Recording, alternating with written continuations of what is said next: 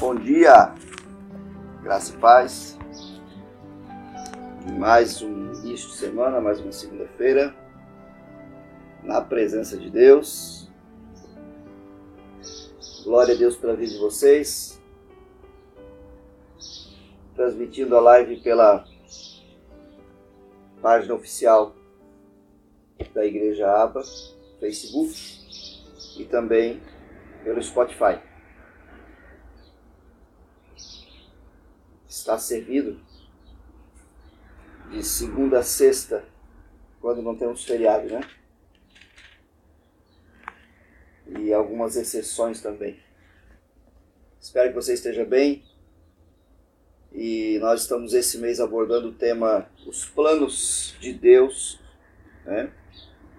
É, ou Planejamento segundo a vontade de Deus. Ontem falamos um pouco sobre o plano central de Deus para a nossa vida, e, lá no culto. E hoje nós vamos dar continuidade falando sobre o plano de Deus, né? O plano central de Deus para a vida do ser humano. Mas antes eu quero orar com você. Quero pedir que o Senhor esteja te abençoando nessa segunda-feira, início de semana, né? Abençoando a tua vida, derramando sobre a tua vida a glória dele, o poder dele, a graça dele. Então, quero que o Senhor esteja derramando sobre você essa bênção. Que os planos de Deus sejam completados, né? Sobre você, os planos de Deus sejam é, executados na perfeição dele sobre a tua vida. Amém. Senhor Jesus, muito obrigado mais uma vez por toda a graça que o Senhor tem concedido a cada um de nós nesses dias, Pai. Quero pedir que os teus planos, que são perfeitos, que são agradáveis, que são maravilhosos, soberanos, Senhor Deus, sejam executados sobre a vida de cada um que está aqui me ouvindo agora, Senhor, em nome de Jesus.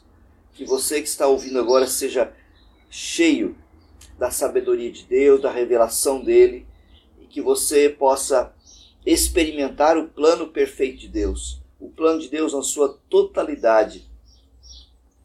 Que tudo aquilo que para o qual Jesus foi enviado aqui na terra, todo o propósito de Deus e o plano de Deus pelo qual Jesus foi enviado aqui na terra, seja revelado a você e você possa desfrutar disso como filho de Deus, como membro, como parte do corpo de Cristo, em nome de Jesus. Essa é a minha oração por você hoje. Que a prosperidade também te siga todos os dias. A prosperidade física, a prosperidade emocional, a prosperidade financeira, a prosperidade é, de relacionamentos, a prosperidade é, de sabedoria na tua vida, você seja cercado da sabedoria de Deus sempre, você conte com a sabedoria do Altíssimo, em nome de Jesus. Que a presença do Espírito Santo sempre faça a diferença em todas as tuas decisões, em nome de Jesus, na tua vida. Amém. Quero ler um texto com você, bem conhecido da Bíblia, né? Mas um texto muito importante é, no que diz respeito uh, ao plano central de Deus através da pessoa de Jesus. Um dia, um homem, né, no tempo que Jesus estava aqui na terra, é, evangelizando e falando e, e, e, falando do reino, né, do plano de Deus aqui na terra, um homem chamado Nicodemos veio ter com Jesus, veio procurar Jesus. E a história começa dizendo assim, então, aqui em João capítulo 3. Né? Havia entre os fariseus um homem chamado Nicodemos, um dos principais dos judeus.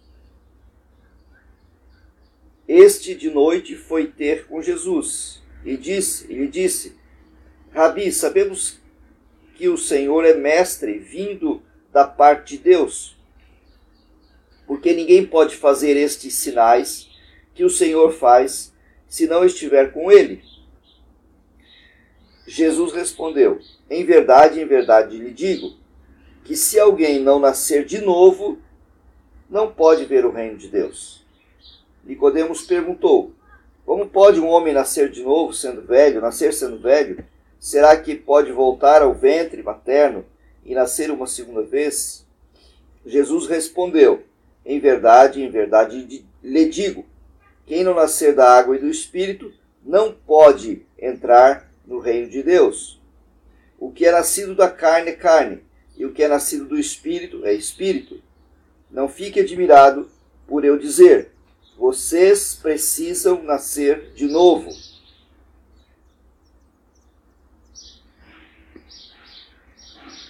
É, Jesus então faz uma uma afirmação a Nicodemos aqui, né? Nicodemos ele veio questionar Jesus, veio perguntar, né? É, veio averiguar, investigar quem era realmente Jesus, né? Talvez Nicodemos estava com essa dúvida aqui: será que ele realmente é o Messias? Será que realmente esse aqui é o Messias que deveria vir? Nicodemos não foi lá, né? É, como sendo mais um do povo procurando cura, procurando é, é, uma, um socorro imediato, como muitos do povo fariam, né? Muitas pessoas do povo faziam naquela época. A multidão procurava Jesus por milagres, por sinais e prodígios. Nicodemos ele foi ter com Jesus porque ele queria realmente investigar se Jesus realmente era o Messias. Nicodemos conhecia as escrituras, ele conhecia as promessas a respeito da vinda de um Messias. Então ele foi investigar isso. Só que ele não esperava era a resposta de Jesus em relação ao que ao plano de Deus para Jesus aqui na terra. Qual era o plano de Deus para Jesus aqui na terra, né? O plano de Deus é que a humanidade se aproximasse do Pai, sabendo do amor do Pai. O plano de Deus era revelar o seu amor através de Jesus. O plano central de Deus. Jesus veio aqui na terra e, a, e o eixo principal, tudo que, tudo que movia Jesus era a vontade do Pai, era o plano de Deus execu sendo executado aqui na terra. Jesus ele sempre dizia assim: Olha, me cumpre fazer a vontade do Pai. Eu faço tudo aquilo que eu vejo meu Pai fazer. Né? Ou seja, eu, tudo que eu falo para vocês e tudo que vocês veem eu fazendo aqui na terra é porque o meu Pai está fazendo, porque o meu Pai mandou eu fazer. Então, o plano de Deus foi executado na íntegra através da pessoa de Jesus, porque Jesus foi extremamente e radicalmente obediente ao Pai. Mas eu queria chamar a atenção né, sua, aqui, a nossa atenção, no versículo 16. Ah, perdão, no, vers, é, no versículo 16. Que que Jesus então ele continua fazendo essa explanação, ele fala sobre o novo nascimento para Nicodemos, então ele ele revela, ele diz assim, olha, sabe qual é realmente o plano de Deus para a minha vida aqui na terra? Você sabe, você entende, o plano de Deus é que as pessoas tenham uma experiência real comigo, as pessoas tenham uma experiência pessoal comigo do novo nascimento. Não se trata de um batismo nas águas, né? Não se trata somente disso. Isso é o resultado do, do novo nascimento. O batismo nas águas deve ser o resultado. Não se trata disso. Não se trata de você frequentar uma igreja ou uma religião. Em outras palavras, Jesus estava dizendo isso. Não se trata, Nicodemos, de você conhecer as promessas, ir na sinagoga, ir no templo em Jerusalém, né? ir aos sábados na sinagoga, ir em Jerusalém, fazer os rituais todos que você conhece de fazer na lei de Moisés. Não se trata disso, Nicodemos. Se trata de uma experiência real e pessoal comigo. É o que eu sempre falo para as pessoas. Quando eu vou apresentar o, o plano de Deus para a vida delas, o plano do, da salvação. Existe um plano de Deus para salvar a humanidade. E esse plano foi revelado na pessoa de Jesus. E é isso que nós devemos fazer e falar para as pessoas também. Né? Se você que está me ouvindo não entende sobre esse plano ainda e você não tem certeza de que você é salvo e que você tem a vida eterna, e se você partir daqui hoje você vai para o céu, se você não entende isso ainda, busque a palavra, busque alguém, busque uma igreja séria, né? Se você mora em Gaspar, comece a buscar, participe de um grupo de estudo bíblico, de crescimento, né? Busque o Senhor, leia a palavra de Deus, busque alguém que que seja sério com a palavra de Deus, que leve a palavra de Deus a sério, e para que você seja para que seja explicado isso para você, para que você entenda a seriedade disso. Né? É muito sério o que Jesus veio fazer, o plano de Deus executado através da pessoa de Jesus tem tudo a ver com a sua vida, tem tudo a ver com você. Foi por você que ele veio, foi por você que Deus planejou todo um projeto, né? E executou esse projeto, esse planejamento através da pessoa de Jesus aqui na terra. E tudo isso gira em torno de salvar o homem, de levar o homem para o céu, de dar a vida eterna, dar certeza da salvação para você e para mim. Tudo isso gira em torno, né, desse propósito. Mas o versículo 16 diz assim: Jesus falando, né, sobre a missão nesse plano executado, né, na execução desse plano. Qual era a missão de Jesus na execução desse plano? Porque Deus amou o mundo de tal maneira que deu o seu Filho unigênito para que todo que nele crê não pereça, mas tenha vida eterna. Porque Deus enviou, olha só a execução do plano, enviou. Agora nós vamos, fizemos o plano, a Trindade fez o plano lá no céu. Precisamos enviar alguém como verdadeiro homem, mas que não peque, para que a humanidade seja salva. Porque nós mesmos morrer pelo nosso pecado não funcionaria. Nós temos pecado. Deus não aceitaria a nosso sacrifício como remissão pelos pecados, porque o nosso corpo já estava contaminado pelo pecado. Então alguém, um cordeiro puro, santo, imaculado, sem pecado, deveria morrer pela humanidade, porque aquele sangue não, ter, não teria mácula, não teria mancha, né?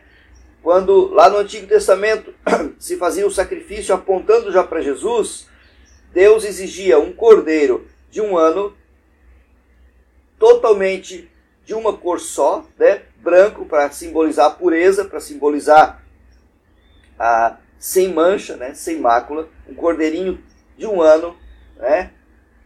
E esse cordeiro não poderia ter defeito físico nenhum, simbolizando a pureza e a perfeição da santidade de Jesus.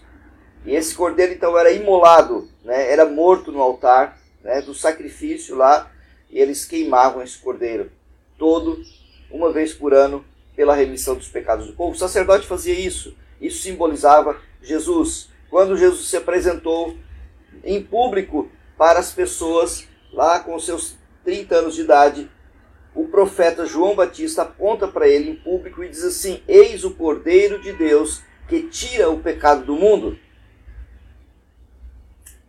Então Jesus ele veio executar, né? A missão de Jesus era executar esse plano para que a humanidade não pereça no pecado. Hoje esse plano continua sendo executado, não mais através da pessoa de Jesus como homem, mas da pessoa do Espírito Santo que Jesus deixou para nós, através do seu corpo, que somos eu e você, a igreja.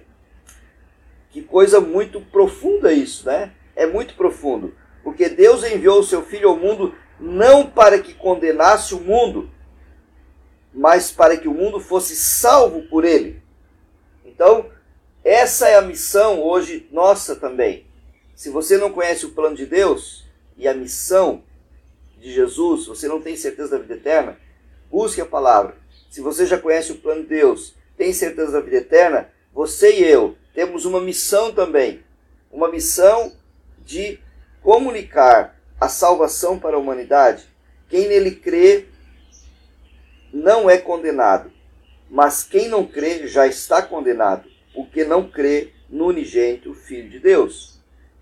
Então é simples assim mesmo, né? É muito simples e direto. Ou eu creio ou não creio. Ou eu estou vivo em Cristo Jesus, ou eu estou morto sem Cristo Jesus.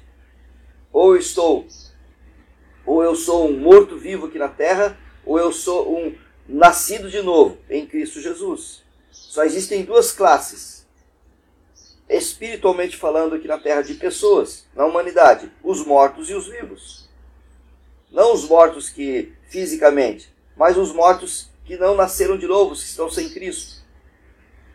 Então, se você não se considera né, nascido de novo, você não tem certeza da vida eterna, busque a Deus, busque a palavra, tenha uma experiência, não como uma religião apenas, né? não apenas indo frequentando uma igreja. Isso é necessário, é importante, nós precisamos disso. Faz parte do novo nascimento. Nós queremos estar em comunhão com aqueles que são do, da mesma né, é, é, fé, da mesma crença, né? É, tiveram a mesma experiência que eu e você. Por isso que eu sempre digo que a igreja não é um clube social, queridos. A igreja de Jesus né, é a revelação do plano de Deus na íntegra, na totalidade. É a revelação do plano do amor do Pai, do amor extremo do Pai pela vida do homem. A igreja de Jesus deve representar essa revelação do amor. Porque Jesus, quando ele estava para partir, ele falou assim: Olha, eu não vou deixar vocês sozinhos, eu não vou deixar vocês órfãos. Né? Eu não vou deixar vocês sozinhos. Não se turbem o vosso coração. Crede em Deus e crede também no Pai. É a casa de meu Pai há muitas moradas. Crede em mim, crede também em Deus. Ele diz. Na casa de meu Pai há muitas moradas. Eu vou ler. Eu estou aqui citando um pouco quebrado aqui, né? É melhor ler para a gente não, não citar algo assim que... João capítulo 14, Jesus ele revela aqui, né? A respeito da nossa missão. que o coração de vocês não fique angustiado. Vocês creem em Deus e creio também em mim. Na casa de meu pai há muitas moradas. Se não fosse assim, eu, eu já teria dito. Eu já lhes teria dito.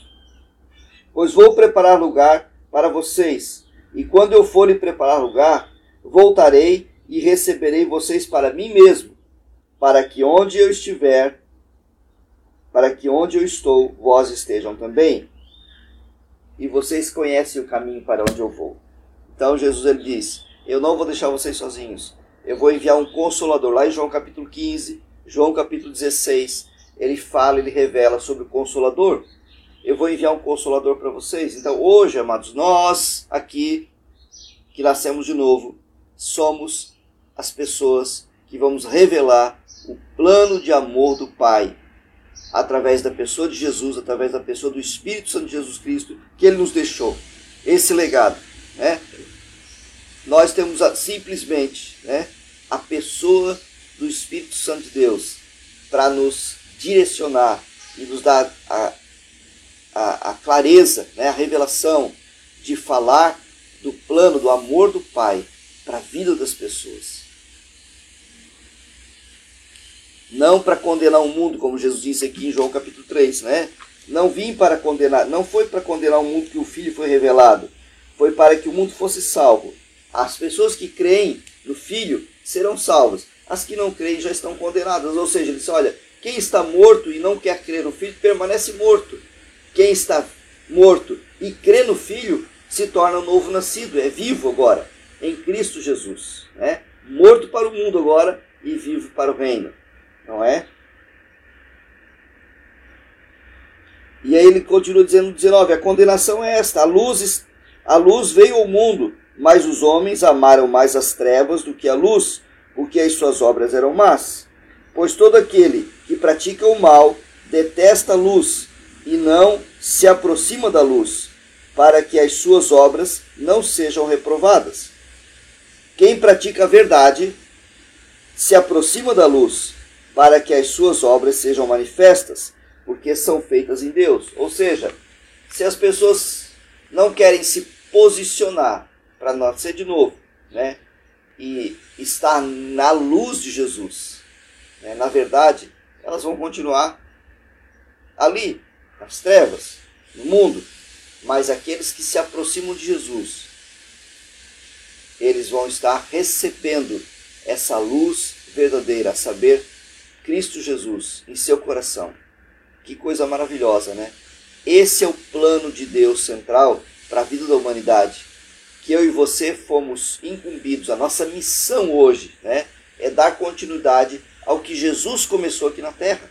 A minha missão e a tua missão é darmos continuidade a partir do novo nascimento nosso, né, de revelar o plano do amor do Pai para as pessoas aqui na terra.